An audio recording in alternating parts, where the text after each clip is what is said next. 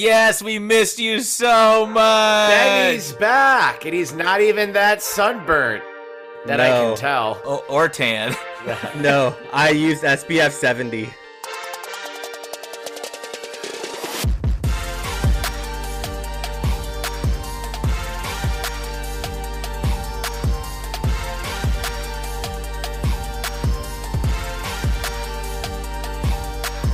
Or there's this circular light in your apartment that's like going around your head right now, and maybe it's just giving you like a perfect glow that's hiding a really bad sunburn.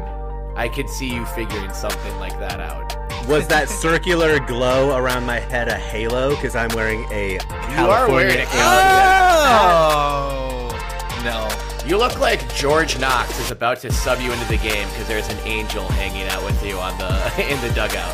Yeah, flap those arms, baby. Yeah. Is it your belief, ma'am, that angels play baseball since the All-Star break? Yeah. What's the big deal?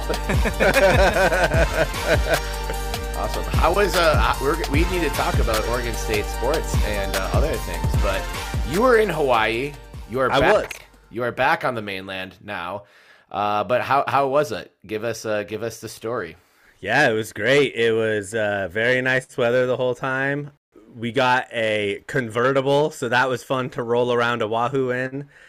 Cool. And yeah, and I'd never been to Oahu before. I'd been to Maui as a kid, but never been to Oahu. So checked out Waikiki and North Beach, and it was really relaxing. And then I came home to cold-ass weather, and my basement's flooding now. So welcome back to the real world, Ben. Back. No, again? Yeah. It is raining like a mother effer here right now. It's pretty crazy. Yeah.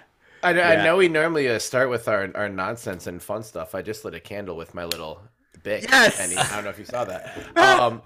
That's not a little Bic. That's a candle lighter. It's also Benny's joint lighter. That's right. My little Bic candle lighter.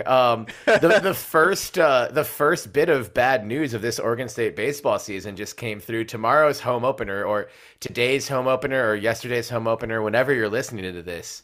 The home opener has been called for rain like 36 hours before first pitch was scheduled, which seems so anti-Pacific Northwest to me. I always felt like it was like, nah, it won't rain that much. But what's it like out there, you guys? Are you being pelted with rain right now? It's not so much, I think, like game time rain, because it's gonna be like, you know, the typical Northwest mist by the time the game, like first pitch, is supposed to be thrown. And it's like it's the inch of rain on top of the 2 inches of rain we've already gotten that we're expected to get before. You can't have standing water on the field, even if it's got incredible drainage and it is all turf, including the dirt. There's probably going to be standing water. Like it is fact that when you have 3 inches of rain come through in like 36 hours, you're not going to be able to have the most incredible drainage system ever to clear your field. You'd have to have holes in the field for it to work. Literally, it'd be like Swiss cheese. Yeah. I keep getting notifications on my phone. It's like the flood watch is now ending on Wednesday at 6 a.m. It started at Monday at like 8 p.m. and now it's moved to Wednesday. So that's what it's like here. That's pretty intense. Yeah. It's just really wet. Yeah. Yeah. How wet is it? So wet. Well, did you get in the ocean at all? Speaking of wet, did you get to be in the like actual nice wetness of the perfect Hawaii water? I dipped my toe in the water. Yeah. Are you scared? Are you scared of the ocean? I can't remember. I'm not. I'm not a huge fan of the ocean. I've watched Jaws a couple too many times. How far into the water did you go? Like ankle level. You're safe. You're playing with fire at that point, though. You're crazy, man. Watch out for this guy. And I ran super far back. No, I had a nice pool at the hotel I was staying at. There you go. Nothing like going to Hawaii and spending all your time at the pool. At the pool. Hey, they do have nice pools there. They do have nice pools. I don't really blame him, but it's nice to go just like float around in the ocean and pretend like you're not going to get eaten by Jaws. You normally don't need to pretend you're not going to be eaten by Jaws. In just about every scenario, you won't be eaten by Jaws. So would you prefer to pretend that you were going to get eaten? Sure. But I'd rather pretend to get eaten than actually get eaten. Well, but I would rather pretend to not get eaten and then also not get eaten. Okay. Yeah. Well, it makes it way more fun to float around in the ocean. We're so edgy. I was actually contemplating going into the ocean, like maybe 10% chance actually. So like not really, but still kind of. And then we were at Lanikai Beach, and we were just walking by this family, and this lady was like, "Oh, I saw a big one out there. It was 5 feet long." And I don't know if she was talking about a shark, but that dropped that 10% to a zero real quick. I don't even care if that's a shark. You don't really want to encounter 5 feet long anything in water. Land or water. Yeah. Right. One time, though, when I was in Hawaii, I encountered maybe not 5 feet, but probably like 4. And it was a sea turtle. Oh, that's cool. It was really cool. And like, it was swimming around, and I could tell I got a little scared because like everyone on the beach started running into the water to like go see it and like snorkel around it, and it was like super confused, like where do I go? How do I get out of here? And as I'm moving all slow, but do not touch the sea turtles. Right. That is a rule. Don't touch them. JP, do you remember at our buddy Aaron Stevens' bachelor party in Playa del Carmen when we went snorkeling? No. No. Why would you ask a stupid question like that? We went snorkeling with stingrays. Stingrays, yeah. And everyone else wasn't scared of them but me. And the dude was like, they took the stinger off. And I'm like, okay, that's cool. I'm still like not conditioned to just be chilling with stingrays and like acting normally. Like, I have a good photo of Aaron Stevens, who his bachelor party was, his ass tat with his ass hanging out next to a stingray underwater that he purposely tried to frame up and have it swim below him. But we finally got the shot. Nice. I haven't seen that picture, and I was about to ask, why isn't that picture public? And then I remember that Stevens has a job and a family. Not for long, buddy. You better not quit the Patreon, Stevens. We got blackmail. So, speaking of the Patreon listeners, thank you for tuning in to the 37th episode of Belligerent Beavs, and join our great Patreon where we won't blackmail you. And get access to our fun Discord and bonus episodes and forthcoming newsletter. And also, if you're on a certain tier, I think it's like the second and third tiers. I don't know what order that would be, but either way, if you're not on the lowest tier, if you after like 3 months, you actually get a freebie from us, which could be like a sticker or a mug or both. Either way, like if you were thinking of buying a mug or buying a sticker, these are exclusive Chop'Em script stickers and exclusive mugs as well that you cannot get in the merch store. Nope. But essentially, they are free for you after your 3rd month of being a Patreon member. So some people are already ahead of you. You can catch up if you want to join now. You can get a mug and a sticker, and you could put that sticker on that mug if you wanted to, or put that sticker on something else, and then you have literally anything else. Yeah, it's adhesive to any material. It's pretty crazy how well it sticks. It's high quality sticker. High quality sticker. So yes, join our slammin' Patreon. Join us on the Discord where all things Beavs are taking place. We'll have a channel for every single Beaver sport started shortly. Lots of fun conversations there. And if you haven't yet, please go to either Apple Podcasts, Spotify, wherever you get your podcasts, and give us a 5-star review. You can leave 5-star ratings on Spotify now. You can't leave word reviews as you can on Apple Podcasts. No one reads. We also can't leave us a 1, 2, or 3-star review, or really 4-star review. Yeah, it's a weird glitch in the Matrix. I don't know how it happened. But we haven't gotten to the point yet where it says what our rating is. You need to get 100 reviews before Spotify will tell you what your rating is. Yeah, that's why it says like for us, I'm sure we all gave our own podcast 5 stars because we're company men supporting supporting the mantra to spread love to every corner of Beaver Nation and every member of the Beaver fam. You can't spell Chop'Em without hope, things like of that nature. But it does not say how many reviews, how many ratings we've gotten. Once you get to a certain threshold, it tells you how many people have rated your show and what the average is. So we want to get to that threshold. Beaver fam, if you're listening on Spotify, go over to the main page. There should just be a star icon right below the beautiful Belligerent Beavs logo that JP designed himself in his own artist studio. Rate the logo, for God's sakes. 5 stars. 5 stars, only 5 stars, please. And also do the same on Apple Podcasts. And if you're listening on another podcast platform, I'm sure there are review systems. That really helps us grow the show. We appreciate it a lot. And if you are compelled to put your 5-star review on social media, either Twitter, Instagram, Facebook, whatever, and tag us in it, we will send some swag your way. We can make that happen, right, Jay? Yeah, we can really do whatever we want. We can do anything. This is our own shit. Yeah. We are, the president, founder, CEO, all three of us combined right here. So I'm the CEO. Okay. Yep. What am I? I don't. The E. Oh, yeah. Okay. I get it now.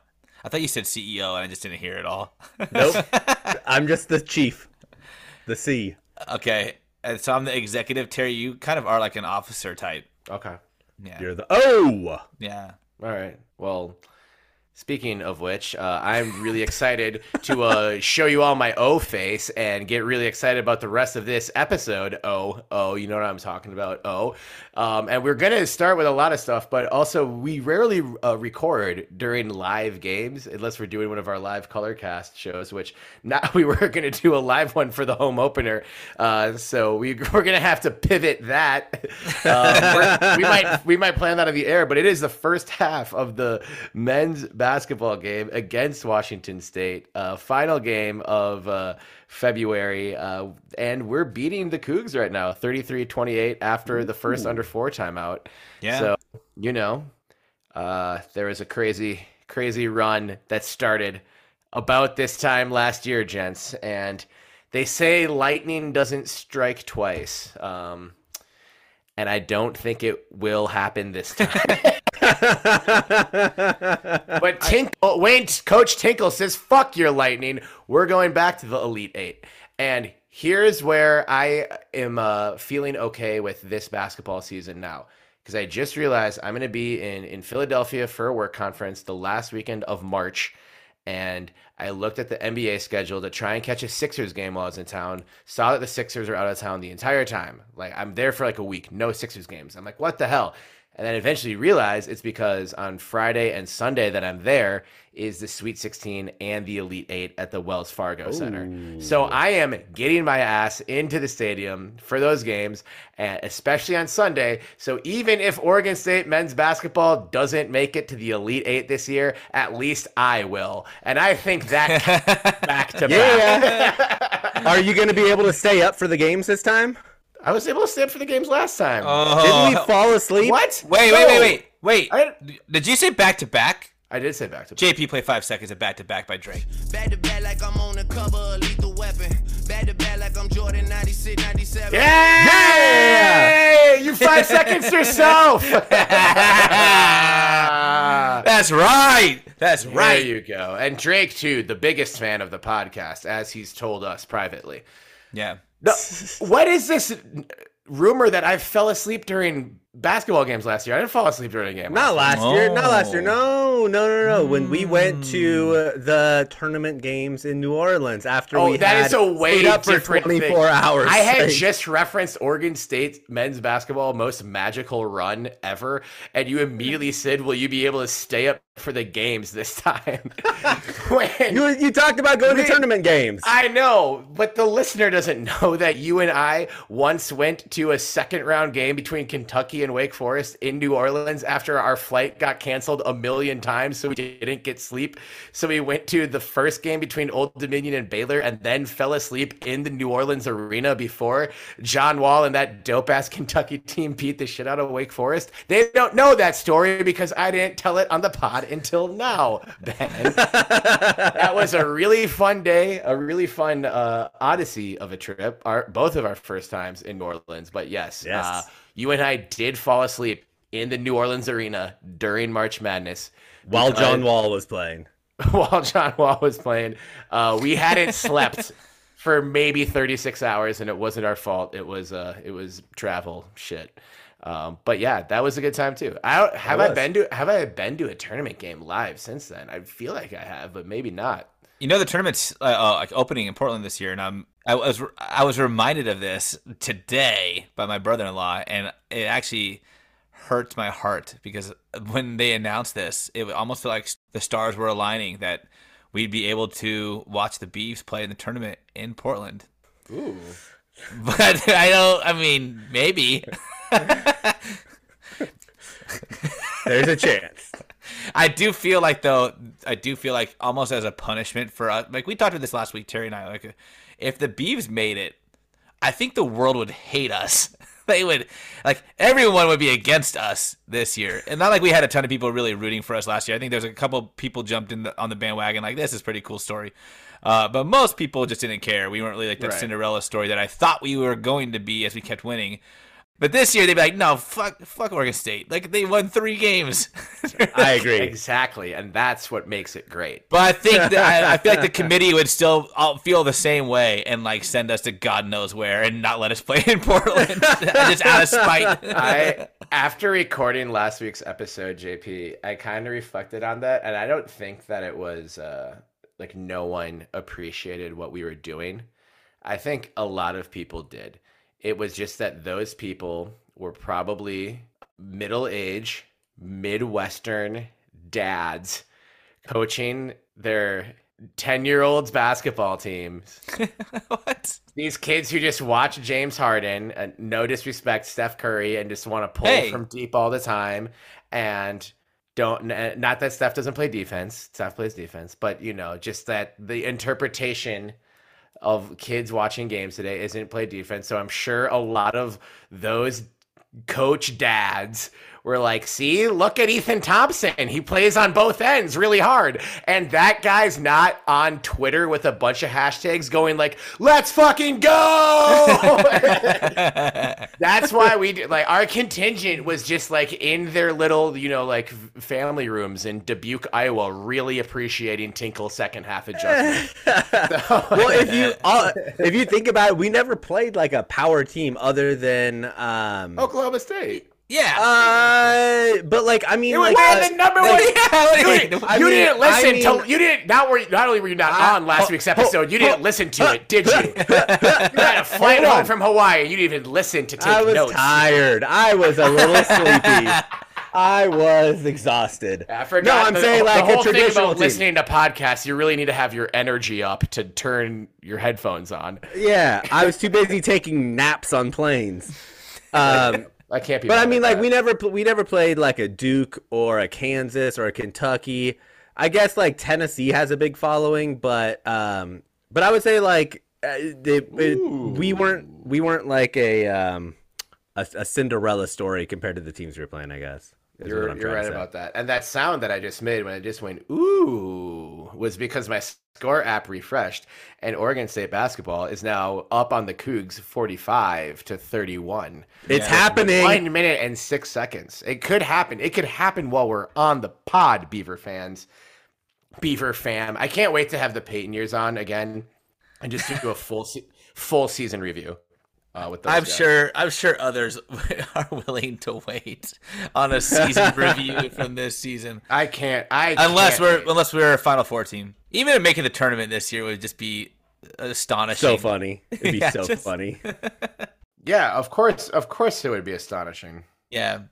I'm all in on wishing to the moon and back that we somehow make a run and win the actual tournament. Yeah. And if this is our warm up right now, We're looking good. We're looking good. It would be the dumbest thing ever if we did that again this year. Just in the history of sports. Are you guys watching the game or just checking box scores? I'm just checking box scores. I don't have a TV in the room where I'm recording because I take this podcast seriously. Just kidding. I'm not watching. I'm not watching either. But I was just curious because the stuff that I'm seeing online is that the team's getting it done. Kalu's having a pretty monster game as he did early in the season before the injuries and this is Hinkle Fieldhouse Kalu that we've got tonight. It looks like. Yeah, that's right. Our 48 first half points right now are a season high for the team. But what I've gathered, at least across social media, is that Lucas hasn't really been a factor, nor has he played much. He's 1 for 6. He's taken 6 shots, so he's played enough to take 6 shots. Well, he could do that in 30 seconds. You guys had the quickest release of all time. He certainly could. But yeah, Kalu's having a game. This is Vern Lundquist getting really horny for Kalu. Hey, and Roman Silva is 5 for 5. Hey! This is Tennessee Roman Silva. That's right. I remember like that being the start of the game and just being like, if Roman Silva never misses a shot, we might go to the Elite Eight.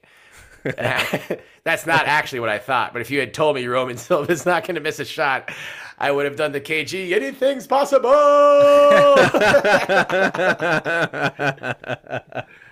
Well, anyway, Benny, it's great to have you back. We'll keep interjecting with Beaver basketball as it takes place while we're recording. Let's get to some bevies / refreshments / vices /. Substances / whatever. We also promote sobriety. If you're into that, that's okay too. You can drink water. Yeah. Benny's done that on a lot of shows. Yeah. Well, right. I feel like this is all taking on new meaning too after the weekend in Corvallis we spent together. Oh yeah. I haven't been on. Oh wait, no, I have been on. You have. But if you have just a cup of jam you want to enjoy, that's relevant content on this network now too. But JP, let's go to you. What are you enjoying this evening? And tell us if it's a double IPA or not. It is a juicy, hazy New England IPA. Not a double, though. It is quite hefty at 8%. It's from Greater Good Brewing in Massachusetts. And it says the nectar of the hop gods, and it's called Pulp Daddy. Ooh. It's not that good. It's not that good. Oh. So JP, play 5 seconds of Cat Daddy in reference of that beer. Call me SpongeBob. Bitch, I go to work. Do my cat daddy. That's what it made me think of. Daddy. I heard that song in so long. So. I love that song. So Greater Good is neither great or good. It's more like fine and okay. Yeah, and I'm kind of disappointed. I was really excited for this one. It has a pretty good rating on Untappd. It's like, I mean, they're a microbrewery in Worcester, but this beer has 25,000 ratings, and I had never heard of it. So it's got a 4.1 rating out of 5. Thinking, okay, this will be pretty solid. I gave it a 3.7. It's just like kind of it might be this batch or like it got too hot en route or something. It just tastes skunky. Mm. You said 3.7? Yeah, because that means I'll still drink it. Well, that's just funny because 3.7% is what Jared Lucas is currently shooting from the field. Just kidding, Jared Lucas. I love you. I couldn't resist the numbers-based pun. Whatever. You know, JP, they can't all be winners. That's why you review things on Untappd every day, so that you have an eclectic display of your beer palette, so that your followers can use a way to their most educated choice. This is a milestone beer for me on Untappd. 100? Yeah, 100. Yeah. I probably had 100 beers on this podcast, Benny.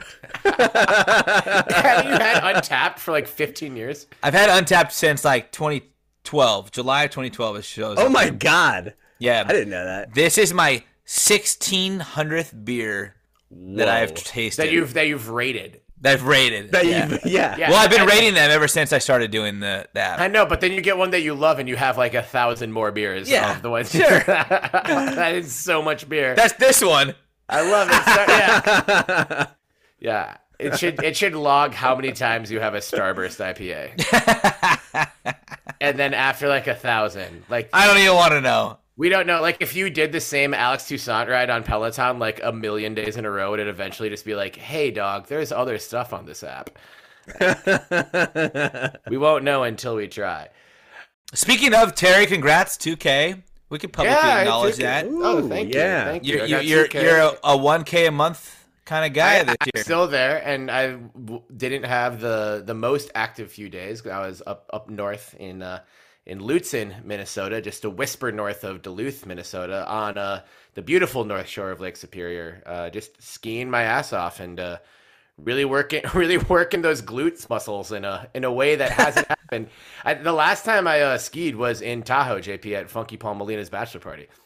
And that was like 2 years ago, more than 2 years ago. It was almost exactly 2 years ago. That was one of the last things I did before the pandemic. And yeah the muscles different you use times. To ski, you pretty much only use to ski. So when you get back on skis for the first time in a while, your legs are like, yep, this is going to feel real unpleasant for, for a while. But it was a great weekend, so I wasn't super on the Peloton app. But yeah, did a nice little EDM ride with my favorite Irish guy, Daniel McKenna, and that pushed me over 2K. So thank you, JP, for that little shout out. Yeah, cheers to you. What are you drinking to celebrate? All right, so this is going to be a live tasting. I haven't tried this yet, but so. Oh, I like this. Let's do this. This is the first time we shout. We should be doing this more. Why haven't we? Yeah, I literally just like live reaction episode. Yeah. So shout outs to my brother-in-law Raphael, who got me a beer of the month club for Christmas, and this month's had this beer in it. It's from O'Connor Brewing Company. It's called El Guapo Agave IPA. Ooh, it's got this little. This little pirate guy wearing a bandolier and an eye patch and a cool hat. I like that eye patch. Yeah, and O'Connor Brewing Company. Let's see if I can figure out where it is here. Norfolk, Virginia. Beautiful Norfolk, Virginia. El Guapo translated the handsome one. Yeah. Looks sexy, smells beautiful, and tastes great. This brewery has a very good copywriter, FYI. El Guapo is a medium-bodied agave India pale ale with a pleasant citrus nose, notes of sweet caramel, and finishes with a smooth bitterness. You'll notice it is a bottle, so I opened it with my Belligerent Beavs wall-mounted State of Oregon bottle opener from Scott's Beaver Dam. Shout out, Scott. And I'm having my first sip of it right now. And while you sip that, there's another El Guapo that we should shout out, and that is Carlos Hyde, former 49er, nicknamed El Guapo. I was thinking about Carlos Hyde, who has zero connect. He did go to Ohio State, which is a different OSU. Yeah, not a great OSU to be honest, but and he wasn't like a tremendous Niner, but he was a good Niner. He was a Niner. How and how was it? The anticipation's killing me. Do you want me to talk about the beer? Or do you want me to talk about Carlos Hyde more? Because I think he won some really big fantasy games for me in 2016. This is good. Yeah, no, I like this a lot. As you know, I'm probably pretty easy. Break it down. What's it taste like? What's the flavor profile? It's I just read the shit, JP. Well, in your mind, this shit's totally getting skipped. This is gonna be the most skipped segment on this whole episode. No, it's, with an attitude like that, it is. No, it's like okay, so it's malty, but it's smooth. I can definitely taste the caramel that it mentions it with. The finishes with smooth bitterness is on the nose. It's kind of it's one that I could definitely drink probably two or three of. And still feel pretty okay. Probably not driving home okay, but like yeah, I could go for a nice brisk walk after this. Okay, like not slurring your words. Pretty refreshing. Yeah. Is that? Are you implying that I'm starting to slur my words? Not believing that the Beavs men's basketball team will make March Madness. I would love to have three or four more of these and shout at you about Carlos Hyde and his role in the mid-tier running backs of the 2010s. See that. That's a good description. Why don't you lead with that? Exactly. I should be a copywriter for breweries. I'm sitting right here, craft brewing industry, right here. belligerentbeavs@gmail.com. Let's talk.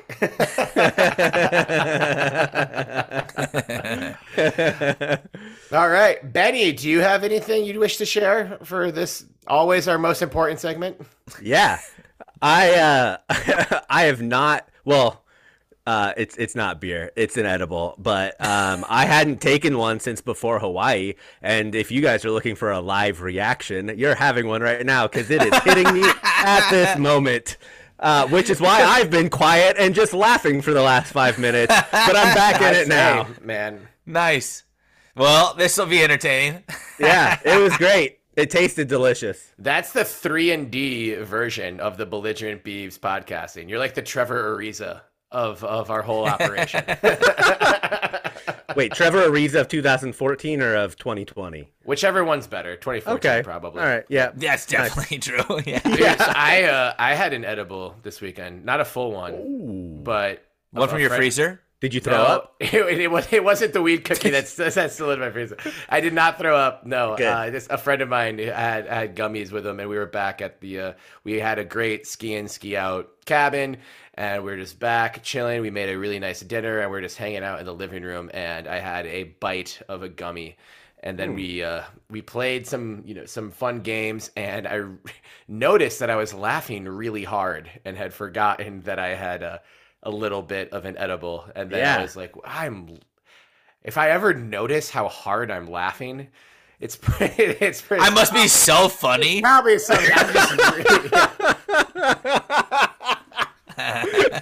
I think that all the time. Yeah. And then I get sober and I'm like, guys, I'm so funny. That's just what I do. I just re-listen to our podcast every episode and then just laugh. So I'm not an edible right now, Benny, but I was team edible for a little bit this weekend, and you would have loved it. Congrats. The exact right amount of edible. I'm not sure what kind it was. Yeah, that's always great. We'll say it's a WeHage endorsed product. It's a little smoky. For sure. Yeah. Well, cheers to all of that, and cheers to you guys, and cheers to your good time in Hawaii, Benny, and cheers to the Oregon State men's basketball team with a double-digit lead at halftime, 48. Yes. You love to see it. Except for now. What about our draft position here? We're fucking it up. We're fucking it up. We could have had LeBron. We're losing out on Bronny now. We were gonna have Bronny beef if we would just lose one more game. But Tinkle wanted to play for the win. Speaking of other things that you do love to see, we won't get to see our undefeated baseball team open its season tomorrow, March 1st. We're recording this on Monday, February 28th. Happy March. That you're listening to this. Happy women's history. My birthday month. JP's birthday. Happy birthday week to JP. Thanks, dude. I know I've totally not milked my birthday week yet. Are you excited to turn 24 on Saturday? So excited. It's only the 11th time in a row. Oh my God, it's going to be so fun. But so we won't get to see our baseball team, but as I mentioned, our baseball team is still undefeated. And ranked number 7. And ranked number 7 after sweeping the Xavier Musketeers in surprise. He'll be coming back to Oregon, not playing Seattle tomorrow, but will be playing UC Irvine, the Anteaters, this weekend. That'll be a big test. Shout out to Josh Warden, who did another great job on the 1s and 2s this past weekend, broadcasting all the action.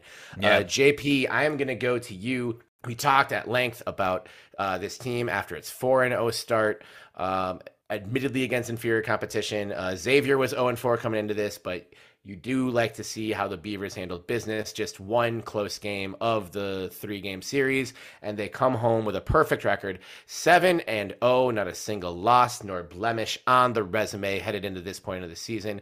Mm-hmm. Shooting up every single kind of poll. Has anything changed from our opinions after the first weekend, or did anyone show out in your mind this past weekend against Xavier? I mean, what you want to see with a team like this is exactly what happened this weekend. Consistency from your stars, from the players that are putting out some big numbers. And from pitching, it's still been stellar. You've got a great offense, and as long as these guys keep contributing and Yeah, I mean, the final game against Xavier was 5-4, and it was a little tighter than, you know, one would want. But, I mean, we still smashed them all weekend long. So right, and most of that came in the late innings as well. I think that this team is definitely on the verge of something special. I have not watched anything Stanford baseball related this year yet, but people are talking just as highly about them through this point in the season as well. I would say, though, that when it comes to at least the Pac-12 teams, we're probably, even though we were still projected to do second or third by most preseason projections, we're probably still the most surprising team, because everyone expected that we would live and die by our pitching again. And you have Bazana and Melton and all the rest of the guys out there just slugging away as well. So I think, you look at the rankings that just came out today, or at least kind of completed today. Baseball America's got us 9th. We've got a bunch of other kind of 9th rankings. I think Perfect Game's got 16, which is weird. D1 Baseball's giving us a hard time too at 13. But I think we're definitely a top 10 team at this point. Like, there's no doubt in my mind the way that we've handled teams, but the Irvine series is going to tell us a lot, I think, right, because, I mean, they're a solid program, and they've made some appearances recently in the College World Series, and I think it'll be a nice kind of level set for the team and for the fans and for expectations. It's crazy to me. The team has outscored opponents, 83-21 in the first 7 games? Yeah, like, is that good? How can you not be a top 10 team if you're doing that? Yeah. Pretty incredible. I mean, well, I think like some of those lower ones are just publications that just weren't as bullish on the Beavs heading into the season. Yeah. Right. And it's just like there's not enough other teams that have lost games really or dropped games to where they can like fall that far in the rankings, because no one's really playing. And baseball's weird. Baseball's weird because like even, you know, Kendall Rogers, D1 Baseball, he's gone back and forth with some Beaver fans I've seen, and they were talking about, I think Notre Dame was still like highly ranked, but they lost a couple games early on. And he's like, what's the point of baseball? Is it winning games or is it winning series? Like, it's more important to win series. So yeah, you lose one here and there, but that's baseball. And like, I do agree with that. I think Beaver fans maybe need like temper expectations on like how the world perceives us just because we're like sweeping teams. I do think that should carry more weight, but if you think about it long term with baseball, it's about winning the series, right? It's about how many games you if you take enough games to win a series. Sure. It isn't about how many games you win in that series, to be honest. So right. Just wait it out. Like, yeah, these sweeps are fun. We look dominant, but like we're going to continue to win series left and right, and we'll climb the rankings, no problem. If you think about it, like the rankings really don't matter at all, just like basketball, right? Like it so it doesn't matter if we're top 10, top 15, top 20. As long as we get into the the tournament, I think we're good. Yeah. And honestly, like it's not even about rankings for anything but the fans. Right. Right. The players don't care. Water. I mean, they might, yeah, the players might be like miffed if they're like, dude, we feel like we should have been number 1 and we weren't. But like if they're 8 or they're 11 or they're 15, they'd still want to win games just as much as if they were any other ranking. So this stuff doesn't matter. It is fun for fans. It's Twitter fodder. It's podcast fodder. But it does help for attention, national attention for high school players, JUCO players. That's the one thing I think that I could see people getting a little bit upset about. I mean, like, where's our recognition? Like, we're trying to like build a perennial powerhouse, and like we were there. We've stumbled a little bit, but we're still like on, you know, knocking on the door of being such as a baseball program, and not getting the recognition nationally is not going to help us with recruiting. So trust me, most of the Oregon State baseball fans don't give a shit where we're ranked currently, but all of the Oregon Duck baseball fans I've muted on Twitter do really care about where Oregon State is ranked and want to let me know. I'm not hearing y'all. Keep yelling at clouds though. If you're having a good time, as I mentioned on Twitter, I'm just on Twitter to have a good time. So I hope you're all having fun. I just want to point out, because like one of my favorite just like little quirks of baseball that I love is just early season stats, even though you know they're not going to the sustainable. But so the leader, our leader in at bats and hits currently is Jacob Melton, who's been fantastic. As our friend Mike Rooney pointed out, if Melton plays the whole season, prepare for it. Just buckle up. In 28 at bats, he started all 7 games. His OPS is almost 1,500.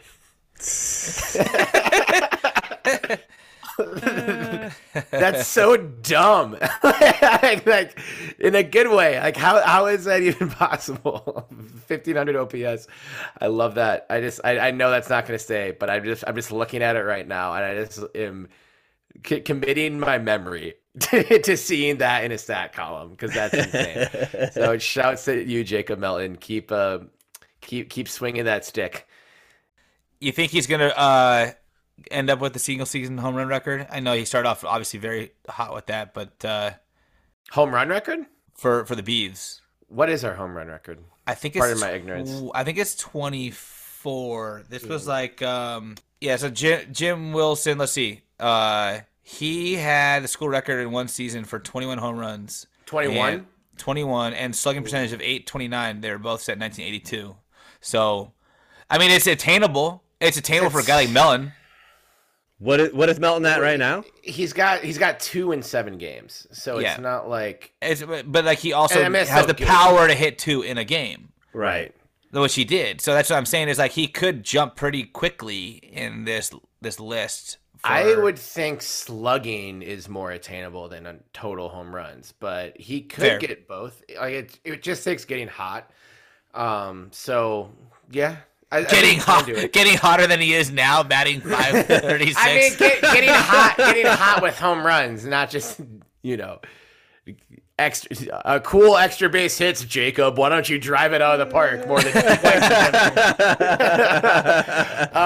If he stays, I will say no, just to be reasonable, that he doesn't get either, that what comes close to either.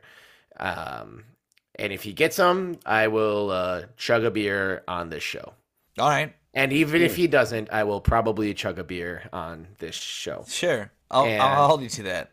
Yeah. I think he'll do it. I'll buy the first round of there drinks you go, Penny. For all of us in Omaha. I think he's going to do it, too. Let's make this the Melton home run watch. Yeah. And all right, yeah.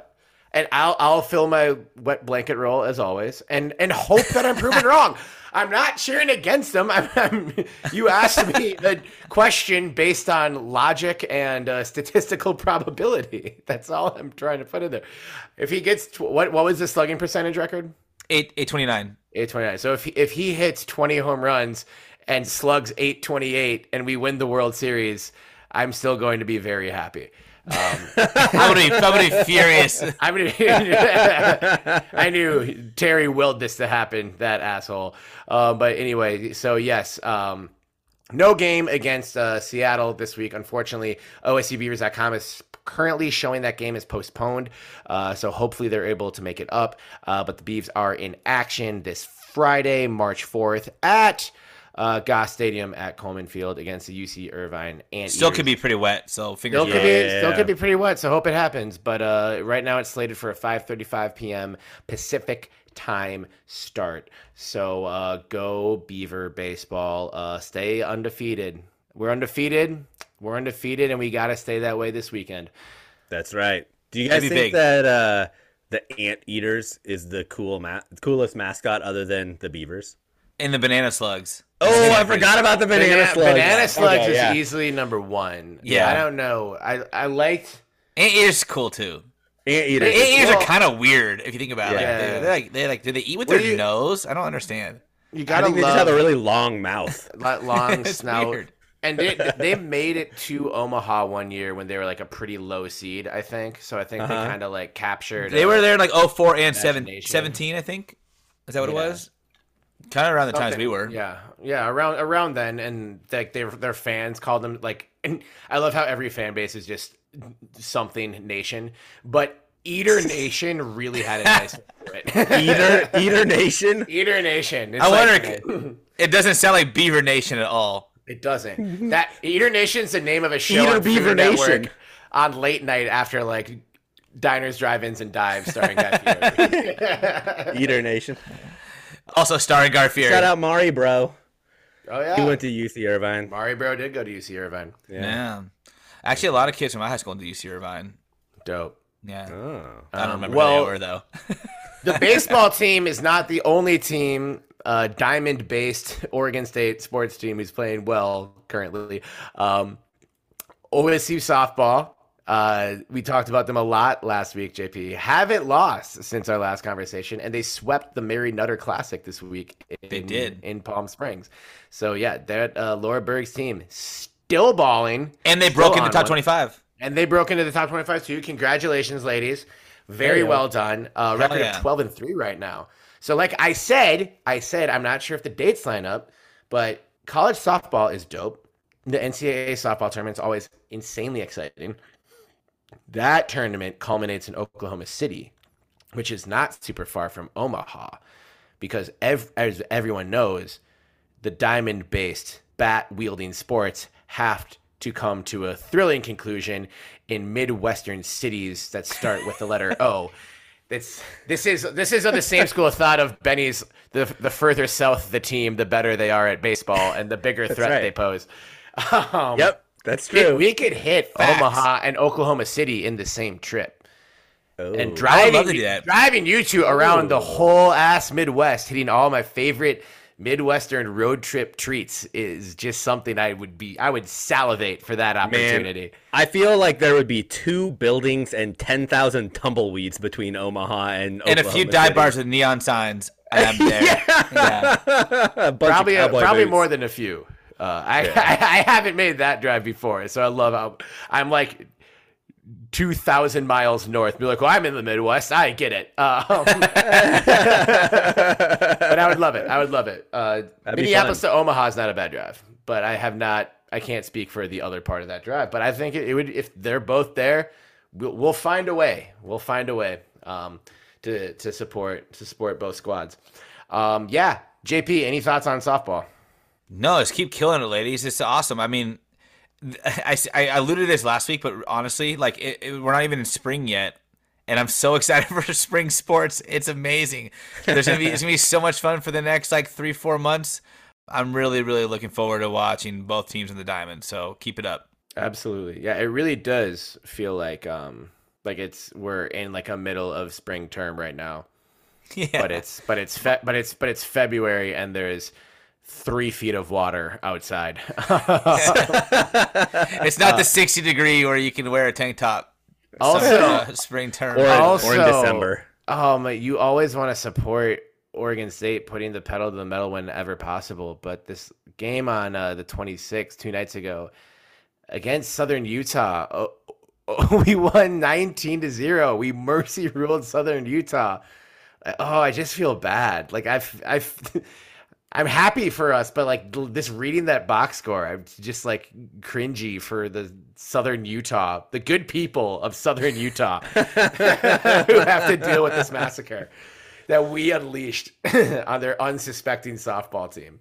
Okay, so I know that softball obviously has mercy rule. Does college baseball have mercy rule? They do, right? We mercy ruled someone on a grand slam. 21-0, right? I think we've got 2 mercy rules already. No, it's like it's 10 in like the final innings. It's 10 runs like after the 6th or something. Got it. You can take the mercy rule. You can like in early season games. Yeah, you're as a manager, you're probably like whatever. Let's just get out of here. So the manager doesn't have to take the mercy rule if they don't want to. No, I don't think you can mercy rule somebody like in conference play or anything later. Oh, right. Got it. Okay, right. And I could understand a coach not taking the mercy rule too because it's. Most of these preseason tournaments, like we mercy ruled New Mexico.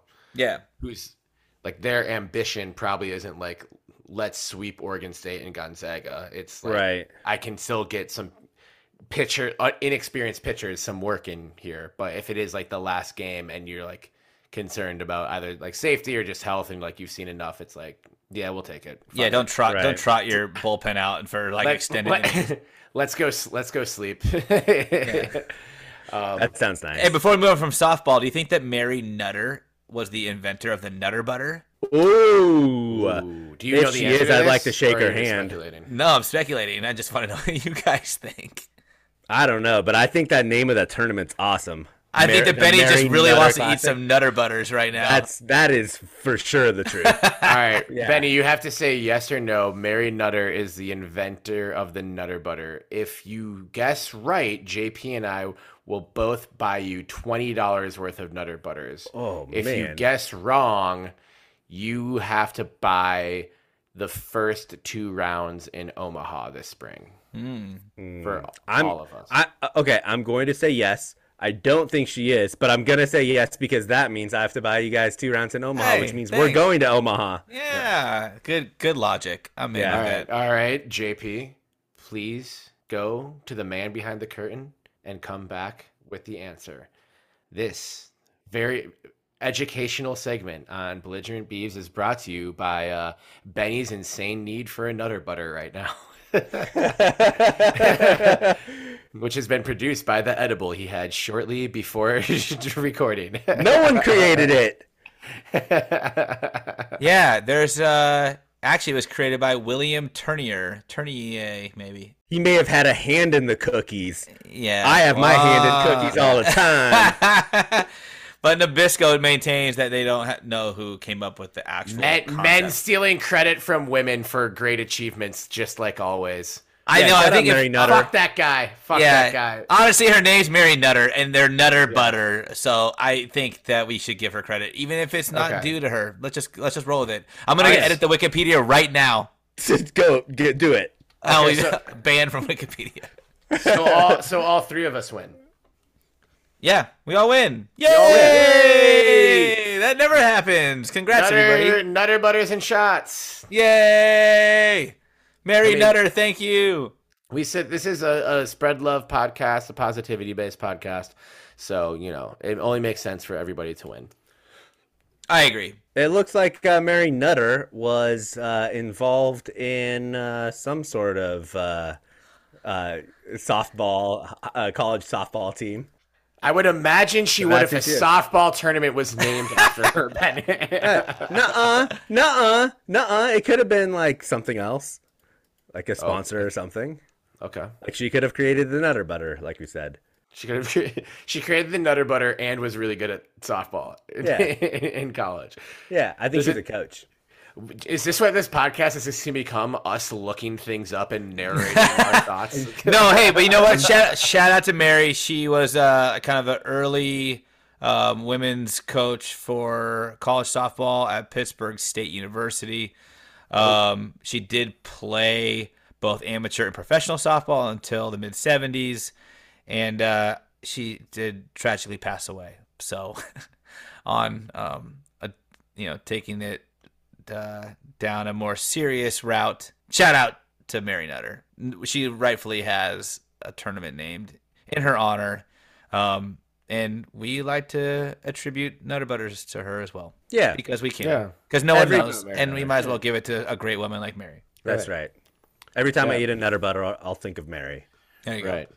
Pittsburgh State University in Pittsburgh, Kansas. Not Pittsburgh. Wait, what? Whoa. Because... I know this because it is where NFL wide receiver John Brown, speaking of 2016 fantasy football heartthrobs, John Brown, a.k.a. Smoke, went to Pittsburgh State University. And I did look this up just very briefly to confirm this. And while confirming that, I also learned that Gary Busey, also a notable alumni, Pittsburgh State University in Pittsburgh, Kansas. Oh, man. So good. Oh, Gary Busey was amazing in Rookie of the Year.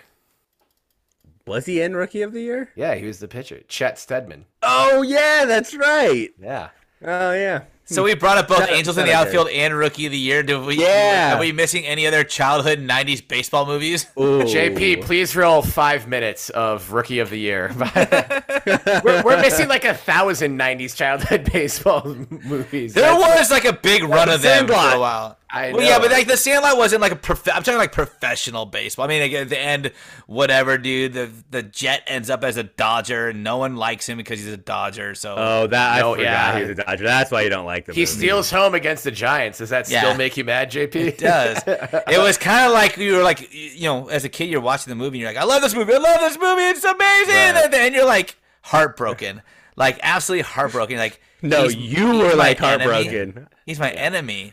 Yeah, fuck Benny the Jet. The official endorsement of JV. Yeah, that's what I loved. I loved Little Big League because it was the kid who managed the Twins, and then you grow. You're like a kid. It's oh my god, they made this movie about the Twins. It must be possible. Then you hit like the age of 19. It's just like when you hit 19 or no, not that realization.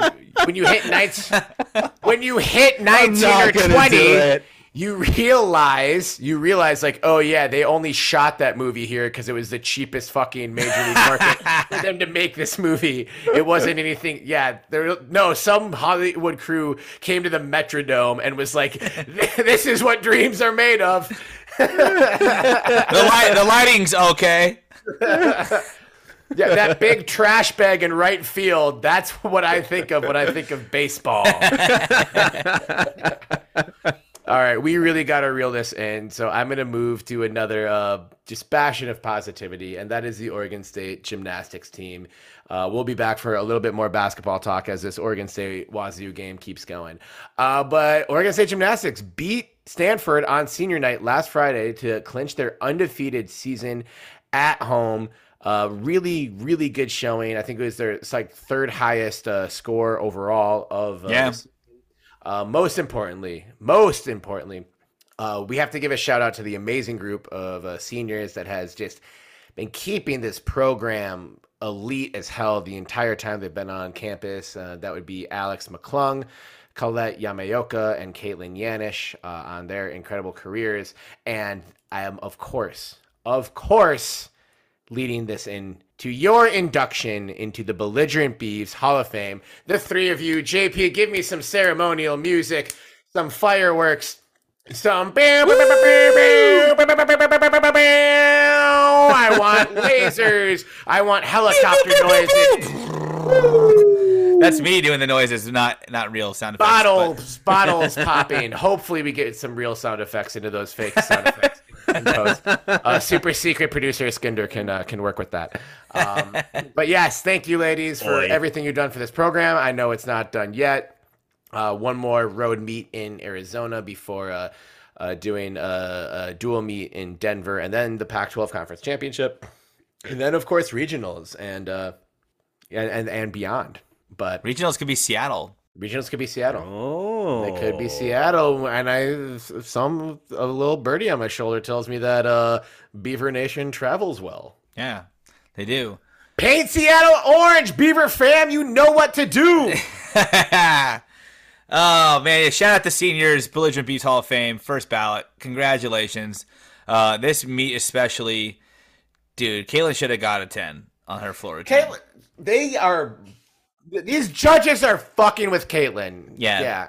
It's bullshit. I was mad at the meet we went to that Caitlin get a 10, and then you sent me the video of Jade's 10 again. Oh, Jade got another 10. By the way, hey, ESPN. Hey, what are you doing? I feel bad for Jade because we should just talk about her 10 for an hour because that's that's what it deserves. But it's just so expected at this point when it should not be. It should not be expected because it's an incredible achievement of just human movement and physicality and talent and skill and art and everything. But we're just of course Jade got a 10. So now instead of just being hey, props to Jade. We love you, Jade. This is amazing. We get on the mic and we're fuck you, ESPN, you pieces of shit. Put her on Sports Center. What is your problem? Give Caitlin a 10, you assholes. Yeah. Assholes. Well, so a friend of the pod, Warren Gray, he's obviously been spotting us a lot through this gym season. And one of the things that I've watched him point out regularly to other casual fans like we, were, is that the difference if you followed gymnastics in Olympic gymnastics, they reward points more highly for risk and execution of risk. Whereas collegiate gymnastics actually docks you if you drop from perfection at all. So you almost kind of have to play it safe. And instead of going out and trying something nuts, which is what I think happens with Caitlin a lot. Is like she has some of these, like some of her the stuff she's been added to her routine lately is pretty insane, and like she should be rewarded for them, not just like docked because she didn't like land it like perfectly. But whereas Jade, I think she understands like both sides of the scoring, and she's just nailing her routine and like perfecting it more and more and more. So it isn't surprising she's got the 10. It is surprising that Yanish hasn't got her 10, but either way, can somebody please give Jade some goddamn flowers for her season? It's ridiculous. JP, I am shocked and appalled that you would suggest an flawless institution such as the NCAA would institute a practice that holds student athletes back from finding out if they how to be the best that they can be and taking chances and risks and just going for it. I would imagine a world where the NCAA would hold back the potential of young people in such an egregious and public way. Impossible. Has Jade had more 10s? Or has Jade had more matches where she's had 10s than matches where she has not? Ooh, no, that's not true. She's had 3 10s, but I don't know what the record is in 10s. Oh, someone will help us out with this, I'm sure. And probably Warren. Warren. Yeah. We need like a Warren buzzer. Yeah, I know. I maybe just to get a direct line to him, so as we're recording, we can sound smarter. But I like his feedback afterwards. No, what Jade's done though this season is her all around. I mean, pretty much she's the anchor on every event, right? And her scores are just insane every single time. They're consistently, insanely good. She's elevating the program. She's elevating the prestige of the program. Not to say she's doing it alone, because it's like a lot of the gymnasts are also stepping up their game and just balling out. But Jade on Friday at the meet against Stanford, which they had they had in hand for quite a while, and then her 10 on the floor just sealed the deal. But she had an all-around score of 39.825. That gave her four of the gym team's top, or she gave her the top four all-around scores for the season. And she has 7 of the 8 top all-around scores, and she's only competed 7 times. So if you're not watching, I don't know how many times we have to say this, if you're not watching this, you are a fool. You need to tune in and start watching and supporting this team, because this is really seriously special. Like, you will be mad when you miss this. They're going to make a run, too. Like they're going to make a run, yeah. Not, putting any added pressure or just making any predictions or anything, but, they're going to make it interesting here in the coming weeks. So I'm so excited. Yeah. Yeah. I hope they come to Seattle. That'd be cool. It'd be really cool. I'll meet you up there, Benny. We'll go. Yeah. We'll go. For sure. We should still talk some basketball before we get out of here on the downside. Oregon State basketball and negativity these days. I couldn't believe it. Women's basketball unfortunately dropped both away games in their Mountain Series to end the season at Colorado and Utah. Final regular season record of 13-12. A lot of what ifs with this season, with this group. What if Taylor hadn't gotten injured, but that's the way things go. It's not over yet. They could still make a run in the conference tournament. I think if they get, JP, you and I talked last week that they pretty much had to split and get a win in the conference tournament to get an at-large bid. If they win a couple games here, I could see it happening. The Pac-12 has just been great in women's basketball this season, so that's part of it, but to get at large when you're around 500. So they have to beat the Devils in their first game. And then they play Stanford. Then they play Stanford. That's again, a buzzsaw. I think, all right, hear me out. If you're the selection committee and you watch Oregon State beat Stanford, I think that just does for it. Sure. Yeah. Just put that team in the tournament because they're going to be fun. Right? Playing devil's advocate, there could be a chance of that happening, given Stanford knows they're in. They're too damn talented to not get in. We played them well for three quarters too. Like there was a chance. There was a chance. But I just don't like the trends of these last few games. Yeah, I'm worried about that. We're kind of limping into the tournament now. Like, I think the Colorado game exemplified Taylor Jones being out and how bad that's hurt this team this year. It's the first time in 11 years that Colorado has beaten Oregon State women's hoops. Jesus. 11 years. But then again, also Colorado is getting hot. They also beat Oregon the same weekend. So yeah, it's not as bad as that sounds. Yeah, exactly. But still, it's they're not the Washington Generals, but also we should have still won that game. Yeah, and I'm worried about fatigue. I'm worried about inexperience. There's a lot of young players on this team right now that are playing a lot of minutes, which is great for the future and their development. And I'm happy for them to be able to get that kind of experience. But it doesn't bode well when if you win your first round game as you limp into the Pac-12 tournament, that you have to play like a juggernaut like Stanford, and it's not a historical juggernaut like Stanford, because they are that, but they might be one of the best teams that Stanford has ever had right now. And as of 1 second ago, Oregon State men's basketball now trailing Washington State 72-71 with 6 minutes and 11 seconds. Jared Lucas has bounced back, now has 13 points on the night. Roman Silva with 19. Maurice Kalu still at 15. He's been stranded since we sung his praises. Damn it. Fucking jinxed. So it's our goddamn fault. We started the very first episode of the Belligerent Beavs podcast. We just sort of, wax poetic about the Elite Eight run. So maybe this is we had the Payton years on to be like, let's pump this up. Let's talk how good we're going to be. Fenley came on. We did the same thing with Fenley. Fenley knows was born, and Fenley does know, but no one could have foreseen this. Nobody.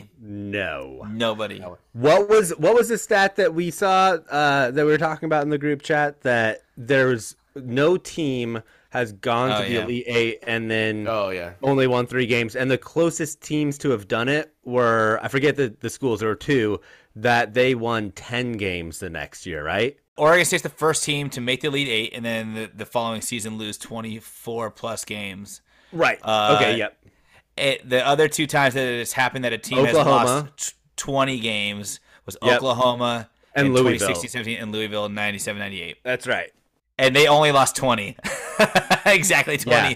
So we are number one. That record out of the water. Yeah. Go Beavs! Yeah, Chop go Beavs! We're chopping records left and right.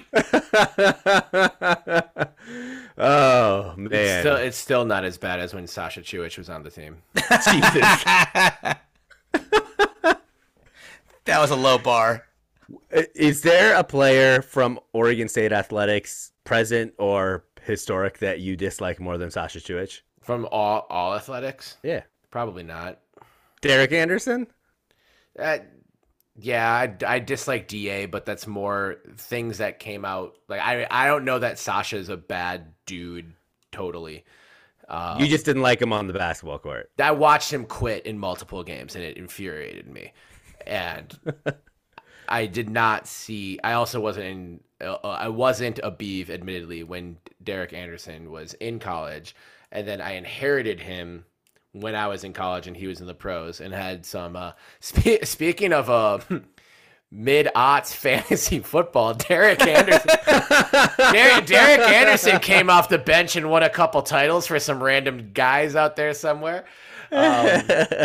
Guys and gals, excuse me. But yeah, so I mean, like, I'm more like sad about DA, and then like with like, I don't know, like I didn't enjoy watching him play basketball in the slightest, and that's what annoyed me. Like, because I understand that with being a college athlete, it's like insanely difficult and everything, but just with like how much joy is expressed by so many different athletes and performers everywhere, like if you're not having a good time and you're just dragging all of us down, like even like I've watched the Minnesota Timberwolves my entire life. I've seen people lose with grace, dog. Like, but dude, Sasha Ćuić played for who? Jay John. I also don't like. But we're talking case closed. We're talking players, not coaches. Like, you think he'd be happy doing that? Hey, if there's any Sasha Ćuić truthers out there right now that want to prove me wrong, please do. I'm totally open mind for that. I'm talking about in my time in college watching that team play basketball, who I was told was the star player did not give a shit, and that was annoying. Not that it was. I'm not saying everything was his fault by no means whatsoever. That team was fucked from the get go. But anyway, thanks, Jay. So I have more hope for these Tinkle teams, even though we've done this before after the last time we went to the tournament. So if it's if we have to sacrifice one full season for one season of tournament play to make a run, totally, I would rather do that than just be in the CBI or maybe not even in the CBI. And or get bounced in the first round of the CBI. But a lot of programs don't have to make that decision, and I'd like to be there too. We should get Lamar. We should get Lamar Heard on the pod and ask what his thoughts are about Sasha. Yeah. Well, and then everything else too. I would love to have Lamar on the pod. Yeah. Lamar is one of my favorite people. One of my favorite Beavers ever. And he's doing so damn good doing color for the Blazers. So good. Oh my God. Yeah, he is. Yeah, why are you asking questions, Benny? Come on. I actually miss him on I miss him on Pac-12 Network like a lot. Dude, he was so good on Pac-12 Network. He was so good. So like when the Blazers picked him up, you knew he was going to just kill it. Yeah. Yeah. Yeah. Yeah. I just wanted to know. You've mentioned a couple times that you're not a fan of Sasha Ćuić, and I just didn't know why. Just not my guy. Just not my guy. Okay. Is Gary Payton the second year guy? What about Drew Eubanks? Both. Ooh, I love Drew Eubanks. I love Drew Eubanks. I love Gary Payton II. I'd say both are close to my favorite guys. And there is a great photo captured of the two of them recently. Embracing. Was that what game was that? That wasn't. What was that the game I went to? Yeah. So that was, and also Jaden Grant won a free throw contest at this. At the same time that our basketball team missed a bunch of free throws that cost them the game against us.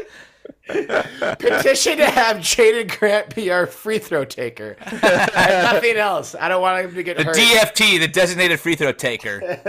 New position we're inventing right now. Oh my God, that's so funny. You know what bugs me is I never got my free thing for that. It was like the whole stadium gets free Jamba Juice. It was like it was three. He had to make three free throws within like 30 seconds or 45 seconds or something. And so it was like section 106 gets it if he gets it one.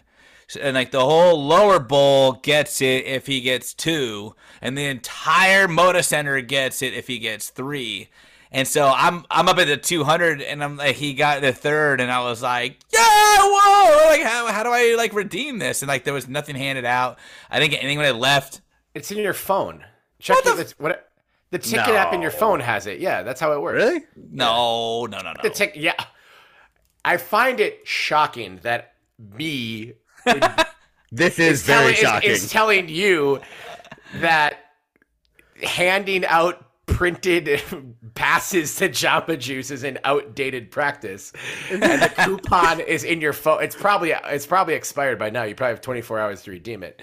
But that's not like the Timberwolves. Like this is why obesity is a problem in this country. Like if the Timberwolves make 10 threes in a game, everyone gets a free Arby's beef and cheddar. And God, those are good. Yeah, they're so good. They are. And 10 threes in the NBA, even for a bad team, and we're not bad, by the way. It is like a pretty standard practice, but it gets sent to your phone. I haven't redeemed them yet. I should come out there. They're expired then. They're expired, but it still gets sent to your phone. Like it's not like people eat an expired beef and cheese sandwich. I can still go to an Arby's and get it, but it has to be from the date of the game. So it's like you got a few back here still. It's just haven't refrigerated them. You're at the 76er game. Oh, it's just been under a heat lamp for 5 weeks. The foil is melted into the bun. Oh, it's not real food, so it's like, you know, it's just preservatives. It's preservatives and salt, and that's why it's good. All right, you guys. Well, we're at the final the under four timeout, and Oregon State is retaking the lead 79-7 over the Cougs. Deshaun Davis recently hit a jumper from 16 to put us up 79-74. Tyrell Roberts of the Cougs scored quickly after that to cut the lead back to 3. Silva still pacing us with 19 points. Okay. Basically, you know, same stuff. I think Davis was held to a goose egg for a while, and he's at 7.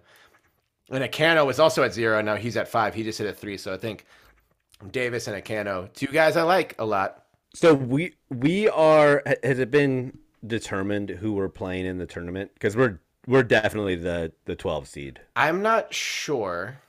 There might need to be a few things that be played out amongst the top of the conference. Got it. Because Arizona, USC, and UCLA are all fairly close, it looks like. Right. So. And, well, they're getting buys. I think it just depends on... I think we play the 5th seed. Which could be Oregon. 1, 2, 3, and 4. It could be Oregon. That would be really fun to knock them out because they're on the bubble. that would be a great spoiler. Oregon's 4 right now, but yeah. Colorado, I think, could pass them. Right, yeah. Oh, my God, that would be juicy. By the way, this was... This is the career high 10 assists for Deshaun Davis today. Oh, nice. Dope. And as a guy that we've applauded for being a pass-first point guard and being what really the team kind of needed to start the season, he's filled that role really, really well. Nice. I hope he's back. Absolutely. Me too. I really hope Deshaun Davis is back because I think, like, we talked about Deshaun Davis a lot on the show. We've talked about Glenn Taylor Jr. on the show. Akano a little bit and Ahmad Rand also. There is potential in those guys, and I know ultimately none of this fit together this year, but I don't want to burn it all down and start again. What would you guys be happy with in terms of number of players transferred? What would you deem as acceptable after this year? Mm. And I'm not going to blame anyone who leaves. No, me neither. Yeah. But I agree. And I that's a really hard question to answer because I don't really know how many I want back. Right. Not because I don't like any of the players, but I don't know what's happening, like why this is happening. So like I feel like when the dust settles, it's going to kind of all fall into place anyways. And for the right circumstance for the players and the program, whether they're here or not, I don't really know who or how many I want to leave or want to stay. That's like a really tricky question. I would love for everyone to stay and run it back again and just be like, yeah, we figured it out. Our bad. That would be amazing. But that's definitely not going to happen. Like we know that this team is going to lose a lot of players this year. I think. All right. This game is on ESPNU. It's 1:21 left. There's just a fucking foul on Roman Silva. So this is what I'm going to try. JP, please don't yell at me. I'm going to try and transfer my entire podcasting setup to a room where I can turn the TV on. Guys, can we do this in a better way? Is this going to work? Oh, are you going to share your screen? I'm trying to. Can you guys? It blocked it. No, it blocked it. What? It won't do it for a screen share thing. I mean, could you the TV behind you? Can you tilt it? It's on my laptop, but yes. You could FaceTime us.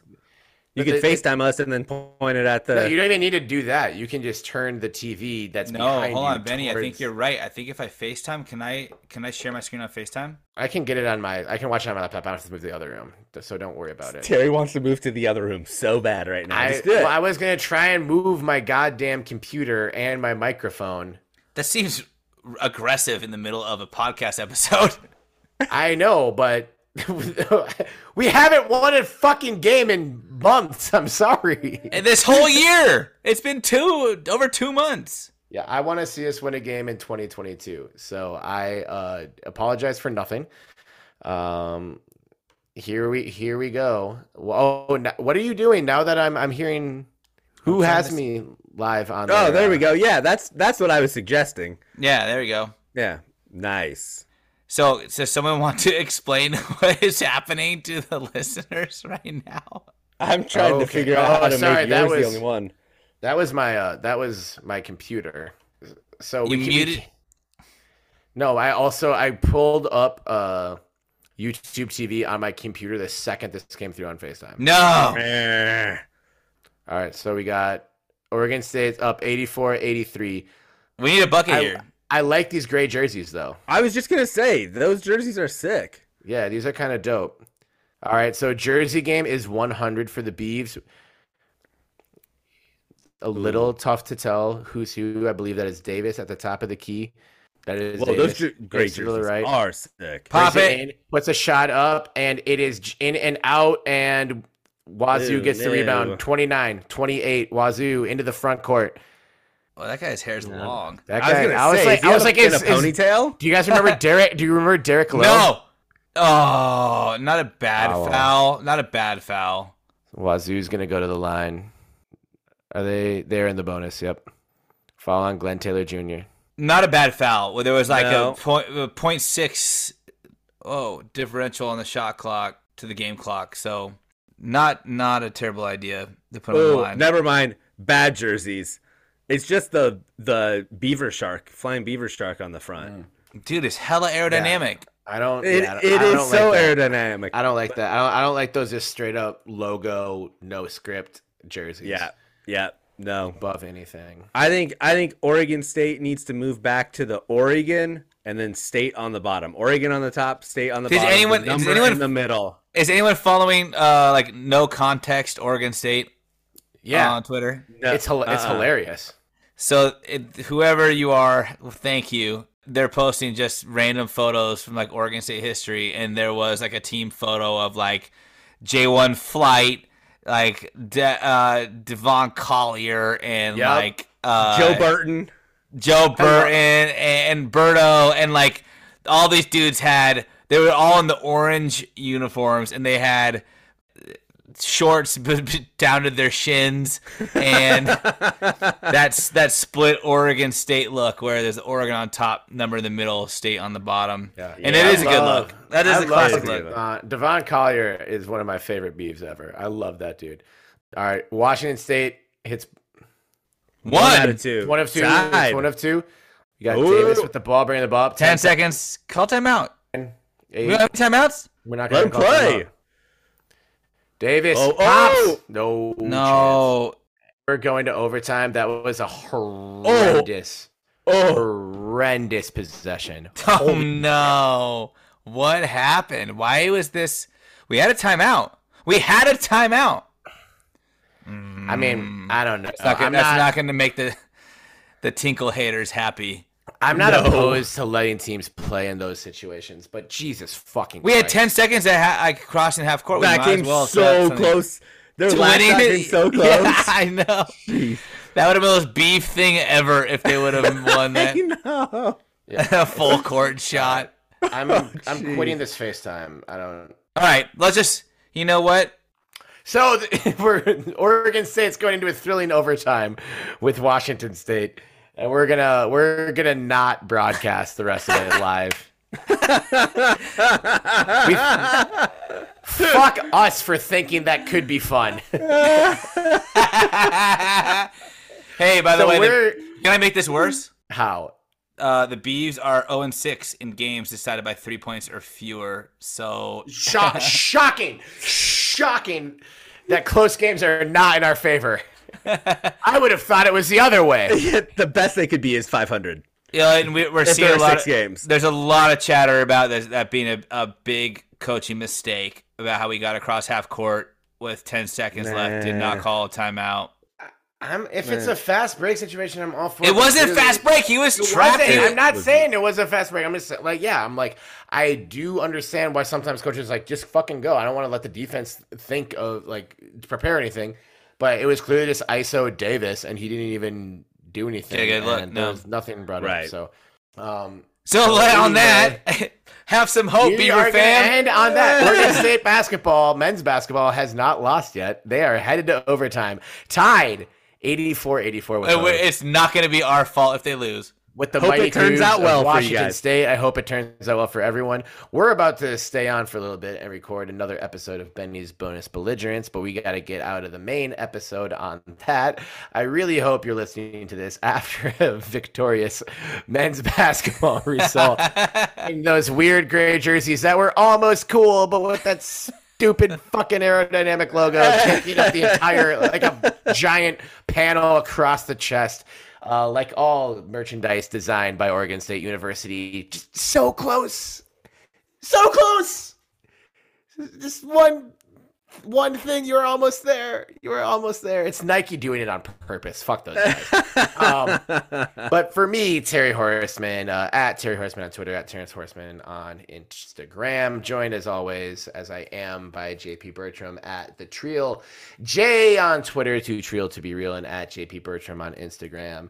And fresh from Hawaii, edibled up and not tired at all, and definitely not eaten by a shark, Benjamin Lawrence, Sebastian Wehage at Benny L 1986. Thank you for tuning into this 37th episode of the Belligerent Beavs podcast.